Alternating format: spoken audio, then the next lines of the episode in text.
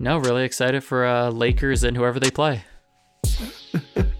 Really excited to see who gets to play the Lakers in the finals. That's what the ECF is. Who, yeah. who gets to lose to LeBron James?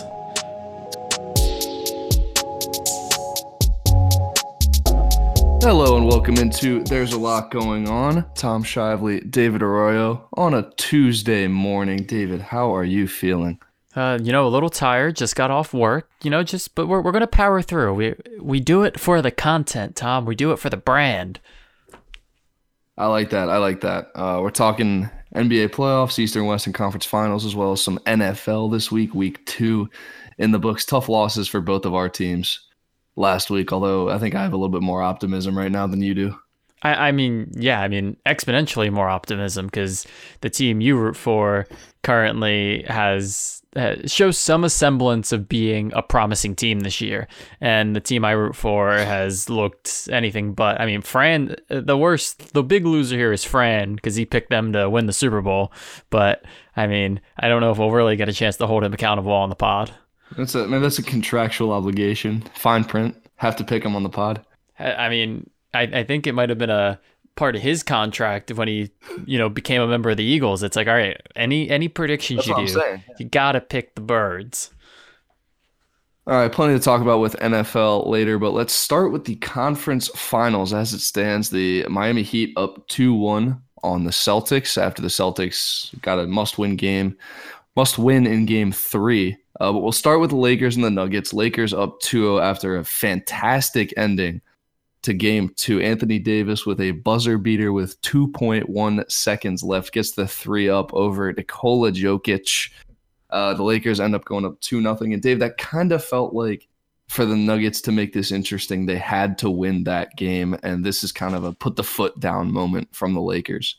Well, yeah, it, I I think it's interesting too how if Davis misses that shot, all we talk about is how clutch Jokic is, because right on the other end, he hit a shot over Anthony Davis, and instead we're talking about a defensive breakdown from the Plum Plumlee brother. I can't remember if it's Mason. I'm pretty sure it's Mason Plumlee, right? Or is it Miles Plum? It's, It's Miles. Mason. It's It is Mason. Mason. I can never get them straight. They're they're It, it doesn't matter. they're the same.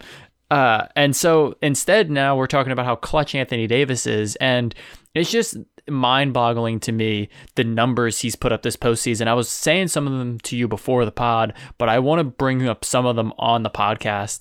This postseason, he has an absurd. The Lakers are outscoring opponents 100 by 131 points when he's on the floor. That is the best plus minus of any player currently in the playoffs. And a lot of that has to do with, I mean, yes, he just has the raw numbers because he's averaging 29 and 11 on 57% shooting, but he's also gone from a 35% mid range shooter to a 50% mid range shooter. So that has expanded his game a ton. And you can just tell Anthony Davis, I think a lot of people have been overly critical of him for reasons outside of his control. I mean, he played New Orleans where the team was bad, and everyone said, oh, well, he can't win. He's not clutch. I mean, his team was trash. And I don't think it's a coincidence. The moment LeBron James is his teammate, he's suddenly a lot better. So I, I- just think the Nuggets have played well, and I texted at you the other day, just get the brooms out. They're getting swept. That was their chance. If it's 1 1, I think the series is much more interesting, but I don't see LeBron taking his foot off the gas now. I think he's to step down even harder. And you saw it in the first quarter of the game the other day where his teammates were not playing well and he came out there and ripped off like 15 17 points something like that in the first quarter.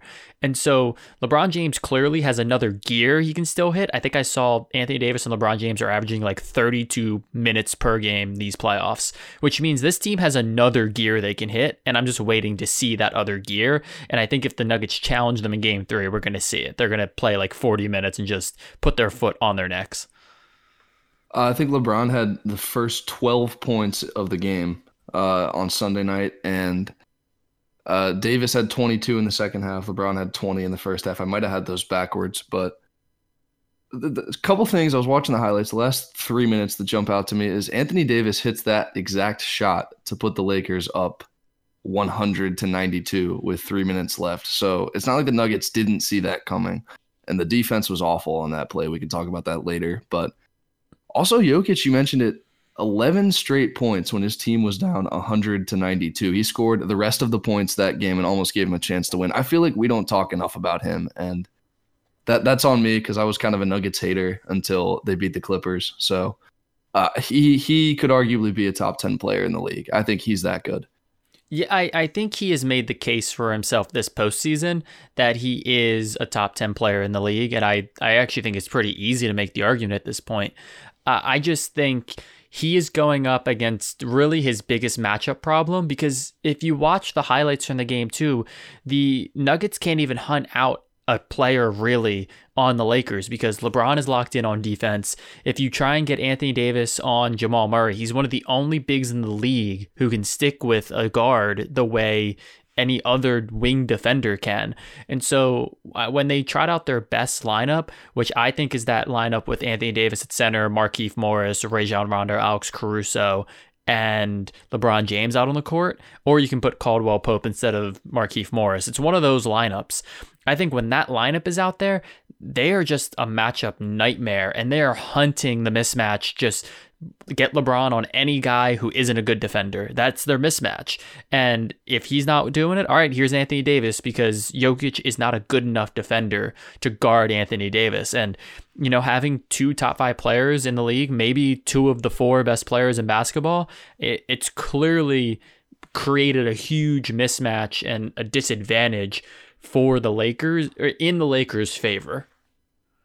Yeah, two first team All NBA, two probably looking at an MVP award if Giannis doesn't win it. So it's a dangerous combo, and it it's it pains me as a Celtics fan to see the Lakers have two of the best players in the NBA. Um, but Nuggets, can they win a game, Dave? Or you you, said you're bringing out the brooms?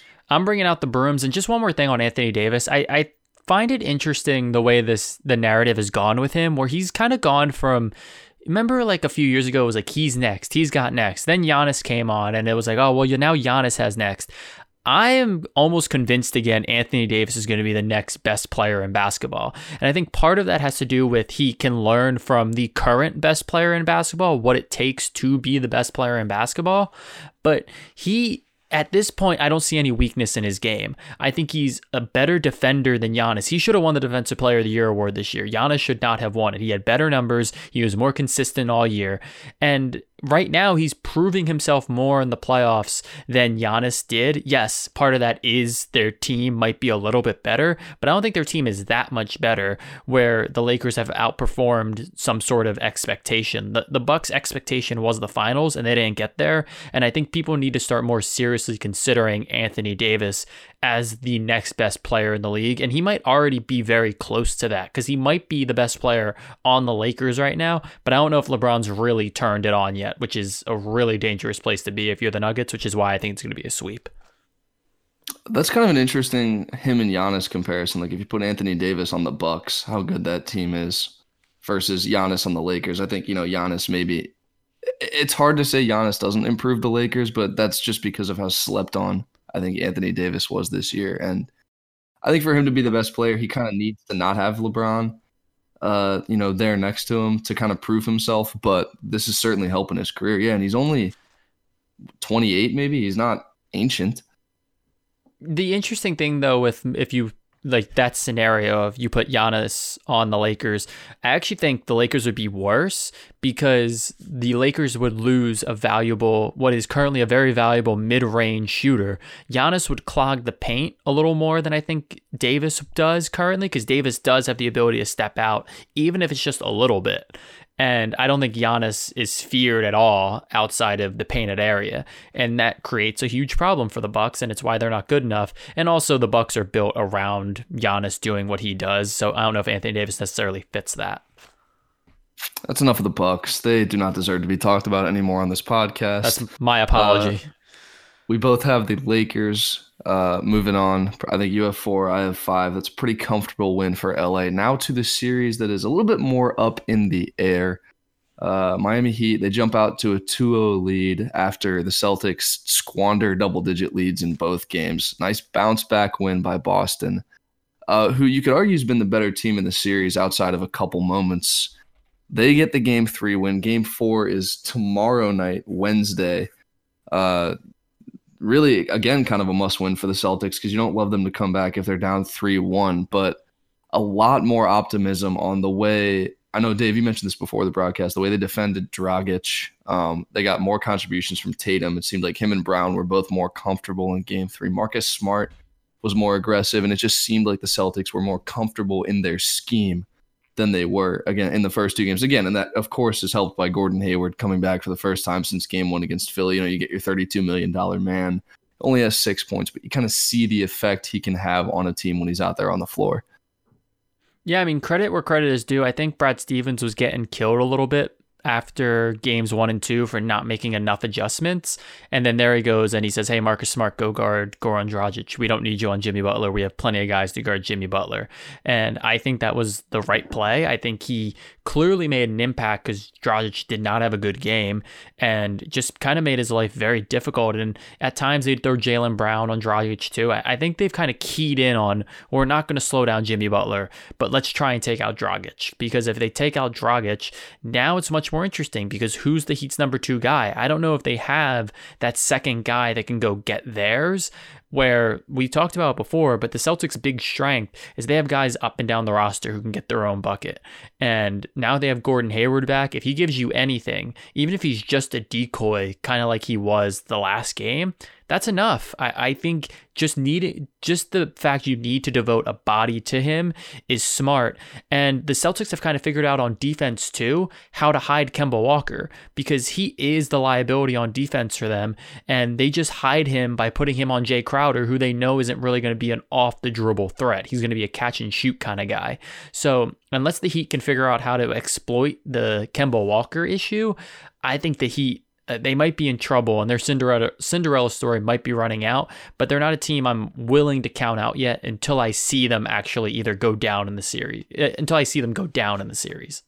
It's it's so funny for this team to be up two games to one, and it, it kind of seems like the narrative around them is you know what can the Heat do to get back in the series, as if they are down three no three zero or something absurd, but again, I think you kind of hit the nail on the head with Miami's offensive threats are so so reliant on the three ball and really two of your best three three point shooters, Herro and Robinson are just not good defenders. And when you have the Celtics, you know, this isn't the Milwaukee Bucks that have, you know, a, a few threats on offense that are maybe going to shoot over you. These players can get to the basket, create their own shot, you know, that you're not you're not dealing with medium wing guys like you are with the Bucks. You've got these elite athletic talents that can just create their shot against you and when you have to get that offense from the 3 you give up so much on defense and it's they give up a lot more than they can basically get on the offensive end with with those guys.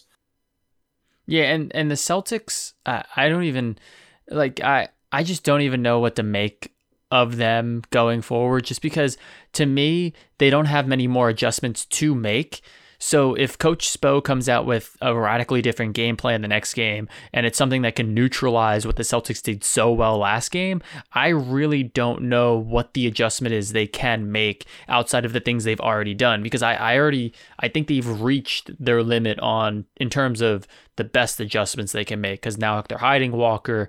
You got Gordon Hayward back. You're, you know, locking up Dragic now. I, I just don't know what that next evolution would be.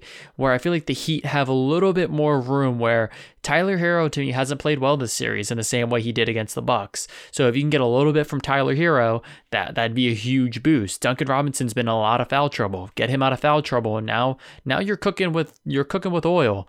And Uh, I, I think even Iguodala hasn't been he's been basically absent this series. So if he can come back and be a part of the rotation and give you anything, I think the Heat potentially have a little bit more room to grow. But the Celtics are clearly more defined in what we can expect from them. And I, I think that is a huge place to be when you're in a pivotal game five or game four. Uh, one more thing on this series. We had a conversation over the weekend about Jayson Tatum. Mm. Uh, and you kind of mentioned up him being, you know, reaching his ceiling a little bit his rookie year, which is a take you've stood by. I'll give you credit for that. You think he hasn't really grown much, but your argument was that he can't be the best player on a championship team. And my question to you, David Arroyo, is why are the Boston Celtics in the Eastern Conference Finals not a championship level team at least. Like like like what more do you want from him to to to prove himself in that regard? Uh, so my opinion here is that to to me at least they may be they may be in a position right now where they may be playing for a title, but to me there there's no scenario where they can win the NBA championship.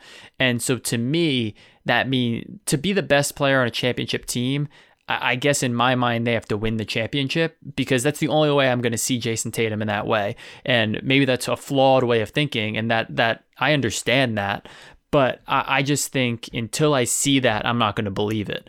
And uh, I don't know. I that, that's just kind of where I've been at. I think, like you kind of mentioned, I think his rookie year, you saw what his ceiling was, and he has lived up to what that ceiling could be.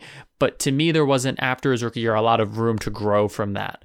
And he's grown a little bit. His defense has gotten better. His like you kind of mentioned to me, his dribbling is exponentially better than it was his rookie year. But to me, his ceiling always was that 25, 27 point per game guy, get you seven, eight boards, and give you pretty good defense. To me, that was his ceiling. And to me, he's already there. And because of that, I don't know how much more room there is to grow. And to me, he's only about a top 15 basketball player right now. And that's not enough to win a title in my mind. You can't be the 15th best player in the world. And I don't know, I'm not saying he's the 15th best, but I'm just using that number. Yeah, uh, you can't be the 15th what, what, best player in the world and win the title. What'd you give? Like 25, 8, and 7? Are the, is that those numbers you gave?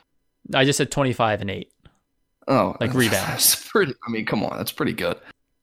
My, it's good. Like, just, I don't know. I don't know what more you expect from him. Like he's taken this team. He's. I think he's clearly the best player on the team, and they are on the verge of making it to the NBA Finals. And you say what they will about their chance against the Lakers. It's not great. I'll admit that, but I, I don't know what more you can expect from a guy in his third year than what he's done and to say he reached his ceiling his rookie year after I think they've been great strides because the one thing he did his rookie year was live by the fadeaway and just would take terrible shots because he was afraid to go inside. And you mentioned the dribbling, but his willingness to attack now, and he's kind of got that little bit of Harden in him where he knows how to draw fouls now, which is becoming kind of a very valuable skill in basketball. And people are starting to pick up on it. He's got that in him. And I, I, don't know. I, I really I think he has exceeded any reasonable expectations that you could have for a player uh, coming out of college, and he's been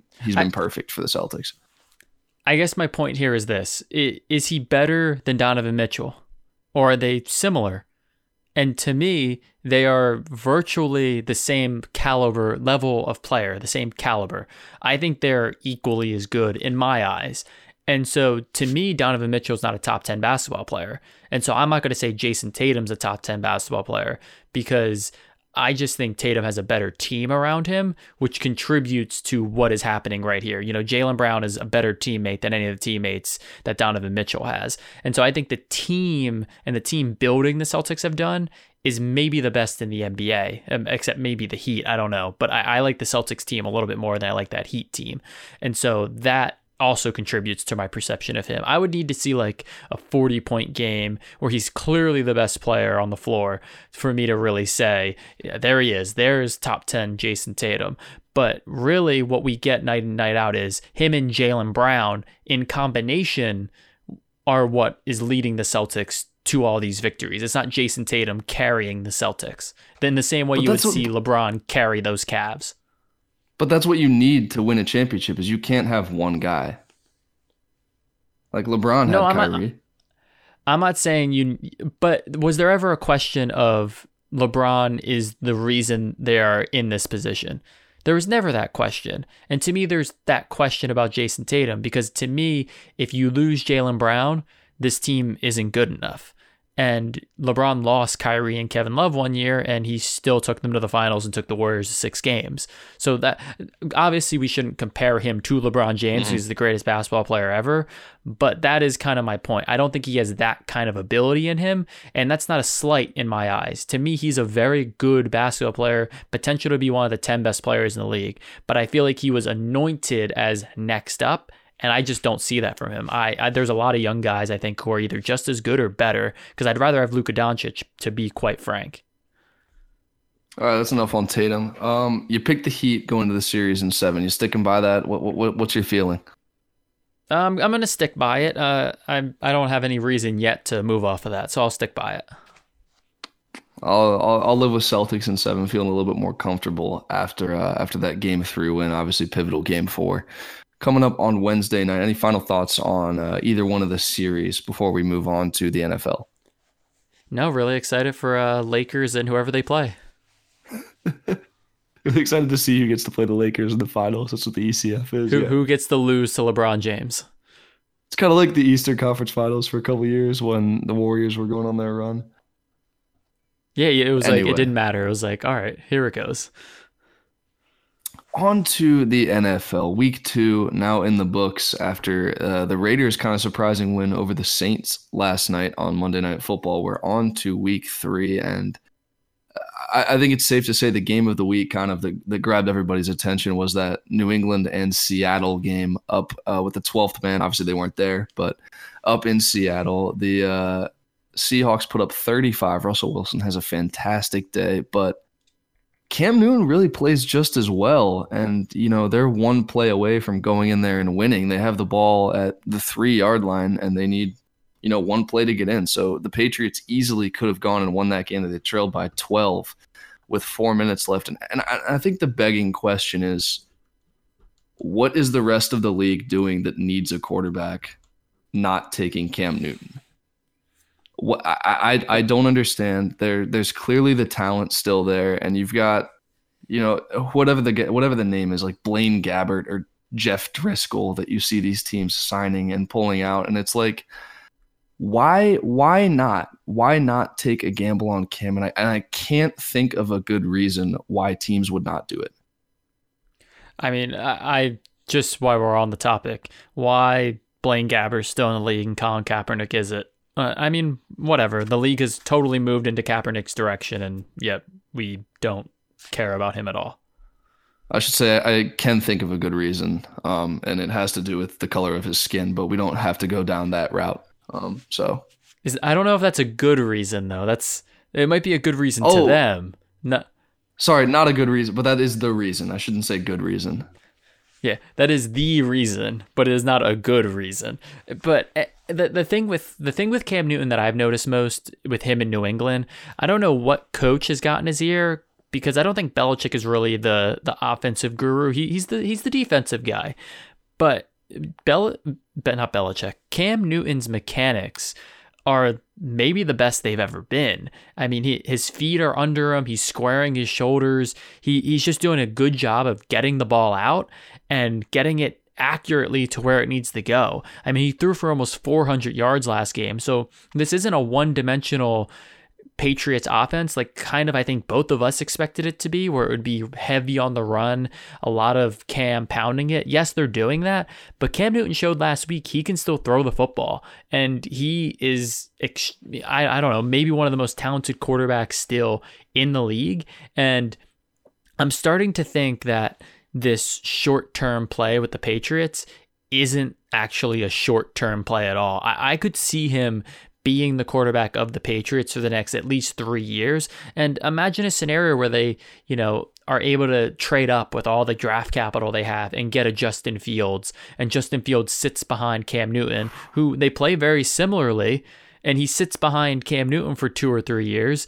And now you're set up for the super long term because you were the only team smart enough to sign Cam Newton, which sounds so dumb to say, but yes, the Patriots were the only team smart enough to sign Cam Newton, former MVP.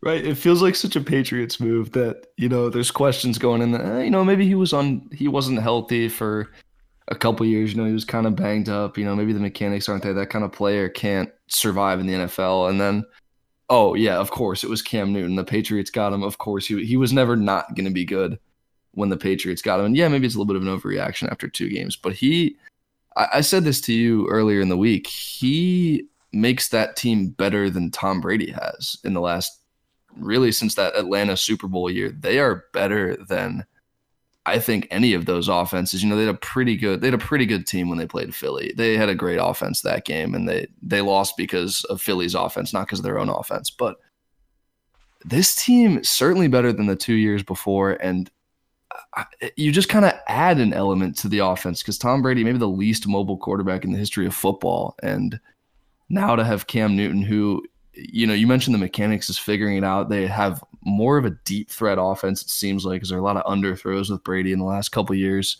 Cam, you're not seeing any of that so far, and they, they fit really well. And I think they can compensate a little bit for the losses that they've had on defense uh, by players opting out. And this could be a really interesting team, and and I'm excited to see it.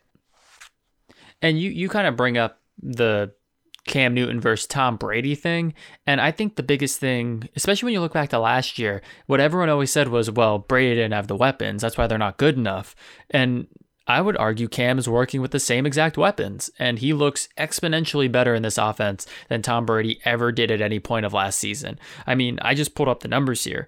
Darius Byrd at six catches for 72 yards. N'Keal Harry, for the first time in his career, looked like a first round wide receiver with eight catches for 72 yards. I mean, they are showing signs of life and that is scarier if you're the rest of the NFL because when all those players opted out, I think including you, even though you thought they'd make the playoffs, you know, it, we thought it would be tough sledding for the Patriots. And they are going to compete for this title, for the East title. And uh, I am hesitant to pick them still because Josh Allen has looked so freakishly good these first two weeks, and I don't know where that came from because he looks just more comfortable back there than he ever has.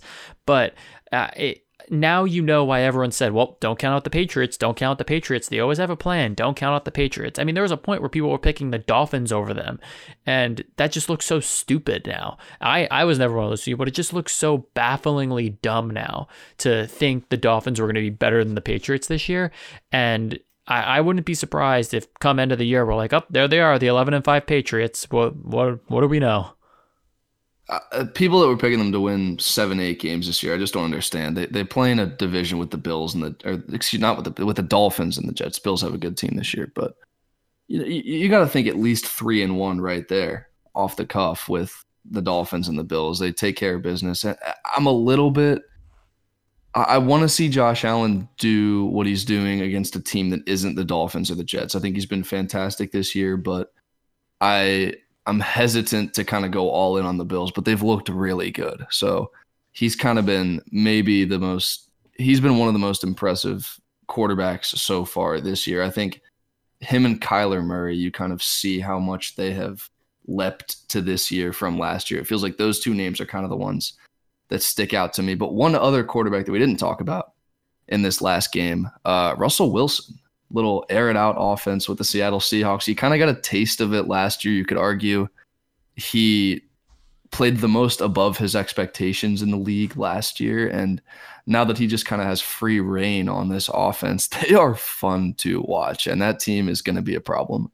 Here's a take for you, Tom the best quarterback in football is Russell Wilson. I don't I don't care what Patrick Mahomes has done. I don't care what people feel about Lamar Jackson. When he is on his game, there is nobody better than Russell Wilson. He is the most accurate. He knows he just has an understanding for the game. I think Mahomes and Jackson still don't have. They might be more athletic than him at this point, but I think Russell throws a nicer ball.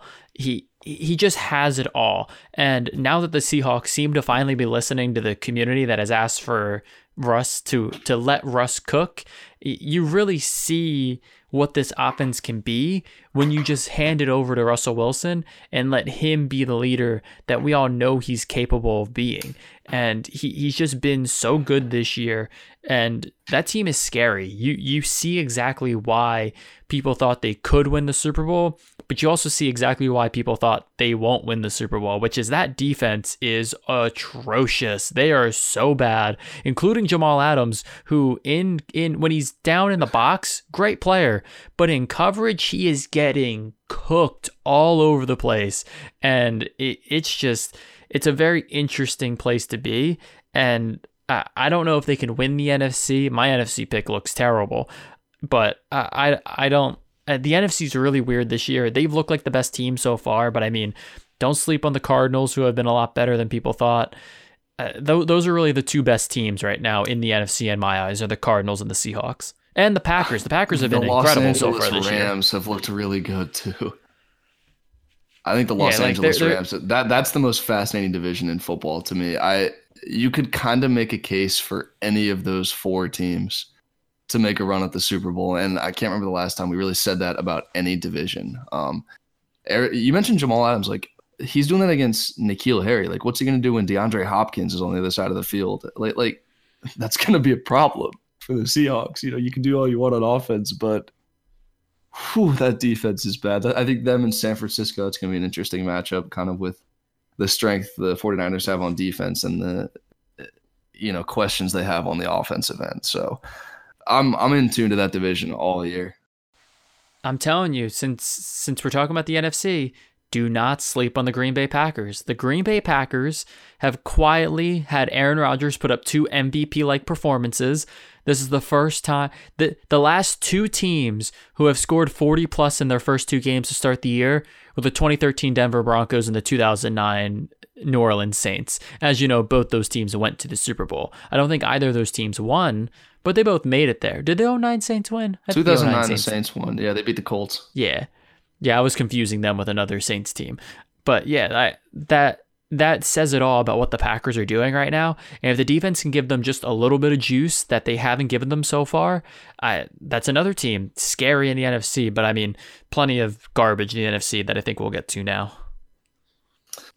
Uh, garbage is your word, not mine. I, uh, you know, there might not be My a better words. one to say though for the Philadelphia Eagles, who, after a massive letdown against the Washington Football Team in Week One, kind of felt like they had to put up a better game against the Los Angeles Rams, and better game is certainly not what they played. A thirty-seven to nineteen loss at home. It, it just kind of felt like they were never really in it, even when they go on that little run before halftime to get it to five they they looked like they were lost out there, and I'll kind of let you take the stage on this one, Dave. Well, I mean, I got a couple things to say. First, they let Jared Goff complete his first 13 passes.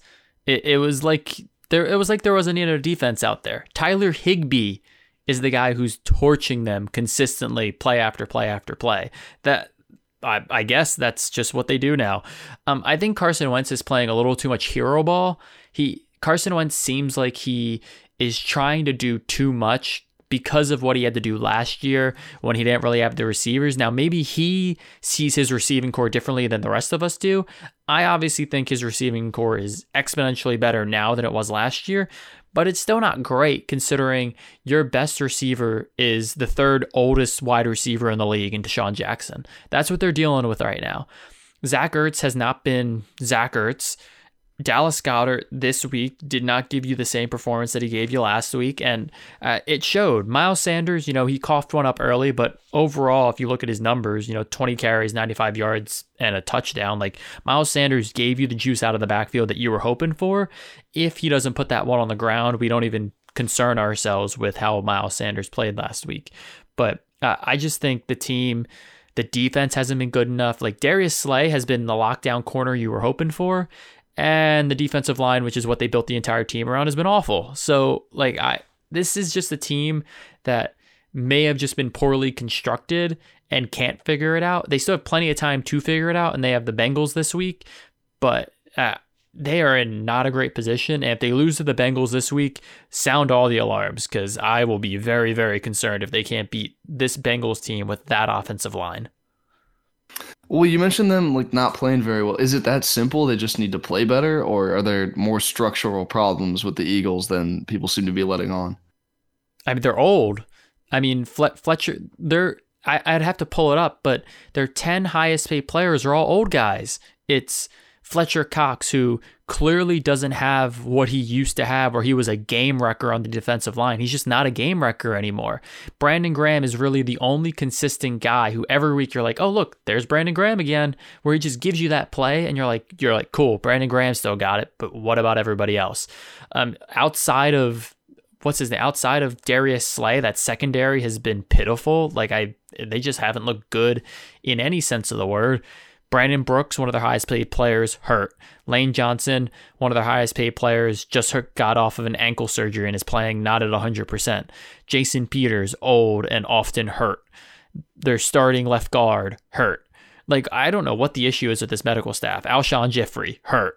Like, their entire team is either old or hurt, and that is not good. I think the one and, saving grace for them. Oh, go ahead.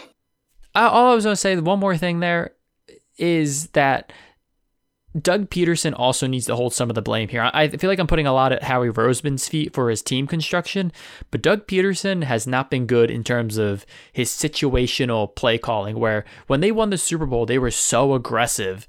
And you saw last week on a fourth and eight, there was an offsides penalty that made it fourth and three from the 10 yard line. So they had the option to either keep the three points they just got or to send the offense back out there and try and tie the game up instead of making it a five point game. Instead, they take the points and then three plays later, it's 30 to 19. And that was the game right there. And that is the issue with this team right now is all the things that the Eagles I feel like came to be known for has kind of gone by the wayside and I don't know where it went. Yeah, but I think their saving grace is kind of the fact that they play in that awful division. Like they're one fluky Dallas onside kick win away from everyone in the division being over against every other division. I think their one win was Washington over the Eagles. So they, I think in terms of playoffs, they're still okay. Um, to win that division, uh, you kind of you got to beat Dallas, which they've been pretty consistent at doing over the years. But I, in terms of expectations, I don't think they're that far off. Just because they can get to the playoffs, but I don't know if they were ever really a serious Super Bowl contender this year. So I'm not I'm not terribly concerned about the Eagles. But but the roster construction says something different to me where their big plays this off their big thing they did this offseason was get Darius Slay. And so what that signals to everyone in that building and I think fans outside of it is well we were one shutdown corner away from being a great team. And clearly that wasn't true. That I, I, just think that to me, that's what they were signaling by doing that because they didn't sign a wide receiver. They wait till the draft to address that and realistically have one guy to speak of that is going to be a contributor in Jalen Reagor You knew wide receiver was a problem and there were great options out there and you did nothing to address that. And that is my beef with this team right now is they I think were a little too cocky in the way they they went about themselves, especially since they won the Super Bowl. They they've acted like they're gods since they won the Super Bowl. I saw a tweet. Um, I don't remember if it was from you or somebody else that uh, people seem to like still give Pederson this free pass because of winning the Super Bowl three years ago, and it's like, when does that run out? Because to me, it's the next season it runs out. Like there, you shouldn't get a pass for winning the Super Bowl the year afterwards. Like I'm sorry, but plenty to talk about with the NFL Week Three coming up, as well as conference finals, NBA finals. Special guest Mandy Bell joining the pod next week to talk baseball. Thank you for joining us as always on There's a Lot Going On.